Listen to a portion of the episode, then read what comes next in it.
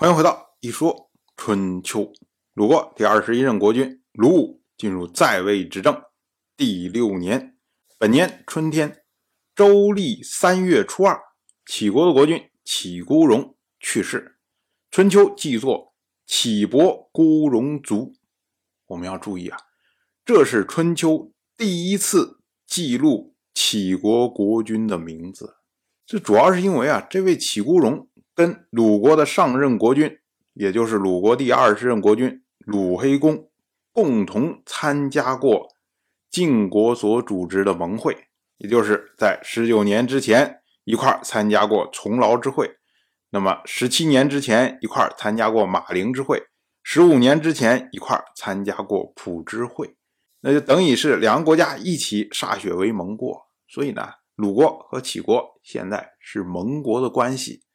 那么杞孤荣去世之后，那他这个杞国自然就依据春秋的习惯，然后在向鲁国送讣告的时候，把杞孤荣的名字标上去。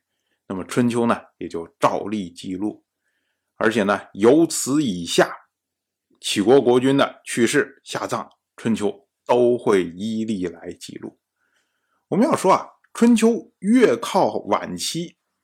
记录各国的世系越完整，最主要原因呢，就是因为霸主的出现。霸主出来之后，没事了就组织一大帮的人，然后呢，大家一块开盟会，那么就会一块歃血。那么呢，所有这些国家都是盟国，那自然发讣告的时候就会标上名字，那春秋就一一的记录。所以你开了盟会越多，参加的国家越多。然后春秋记录的就越详细，所以我从这个角度上来说啊，其实霸主的存在还是很有意义的。到了本年的夏天，宋国内部发生了人事上的调整，这个呢和宋国的司马华若有关。华若他和宋国的大夫岳佩两个人呢从小非常的亲密，喜欢打打闹闹，喜欢说哎我坑你一下，你黑我一下，哎就这么着。结果有一次啊，这个岳佩啊，他被华若激怒，一气之下就在朝堂之上用弓把华若给禁锢起来。恰好呢，宋国的国君宋城从旁边经过，看到了这一幕，他就说啊：“说华若，你不是普通人呐，你是宋国的司马，司马负责掌管军事，你竟然在朝堂上会被人禁锢。”这是不胜其职啊！让你带兵出去打仗，那能打得赢吗？于是呢，宋城就把华若给驱逐了。然后华若呢，哎，被迫流亡去了鲁国。宋国的司城岳喜对这件事情有不同的看法。他说啊，这是同罪异罚，执法不当啊。华若的确，他可能不胜其职，应该被驱逐。但是岳佩。他在朝堂之上擅自欺辱卿大夫，还有比这更大的罪吗？所以呢，岳佩也应该被驱逐。结果岳佩听说这件事情之后，就拿着弓，带着箭去找岳喜，吓了岳喜不敢出门啊。然后岳佩就用箭射岳喜的大门，并且叫嚣着说：“用不了几天，你也得跟我一样被赶走。”这下。真的把岳喜给吓住了，岳喜呢，哎，就当前面这件事不存在，仍然呢待岳佩如初啊，说这就是怕恶人呢。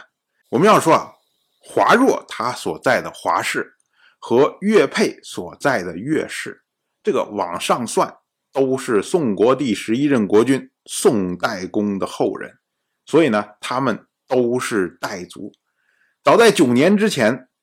岱族在宋国内部的政争之中击败了桓族，也就是宋国第十八任国君宋玉月的族人，由此呢，在宋国六卿之中占有四席，可以说在宋国拥有绝对的权力啊。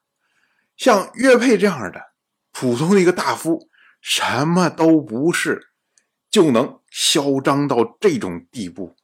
我们就可以想象啊，那岳氏甚至岱族在宋国要多么的嚣张。像岳喜他明明能够看清楚是非善恶，可是呢，因为惧怕恶人，竟然大权在握，不敢动手所以，我们说啊，在岳氏内部，在岱族内部，早都已经没有上下，没有尊卑，没有秩序啊！怎么会出现这样的情况呢？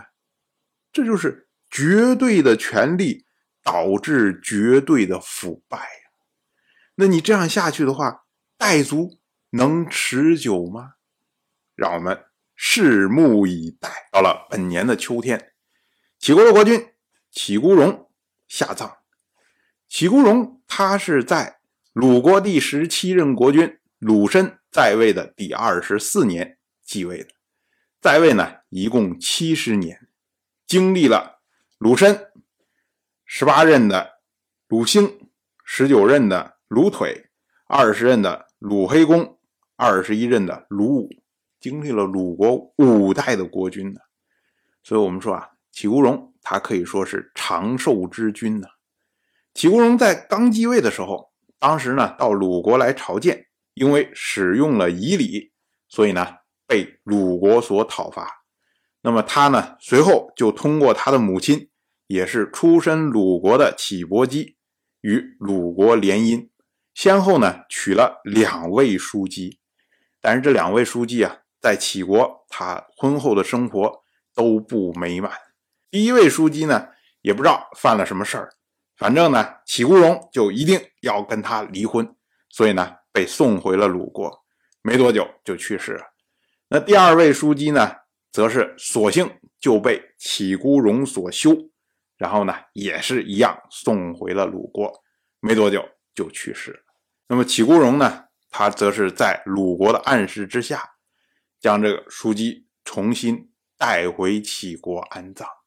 齐国荣他在位的七十年呢，值得称道的，就是他曾经参加了晋国所组织的马陵之会，当时呢跟随晋国救援郑国，俘获了楚国的大夫钟仪。所以呢，我们仅以春秋的记录来说啊，没有觉得这个齐国荣有多么的了不起。可是呢，他去世之后，启人依照谥法。辟土远服曰桓，为他定谥号为桓，后世则称启孤荣为齐桓公。当然，我就这么一说，您就那么一听。感谢您的耐心陪伴。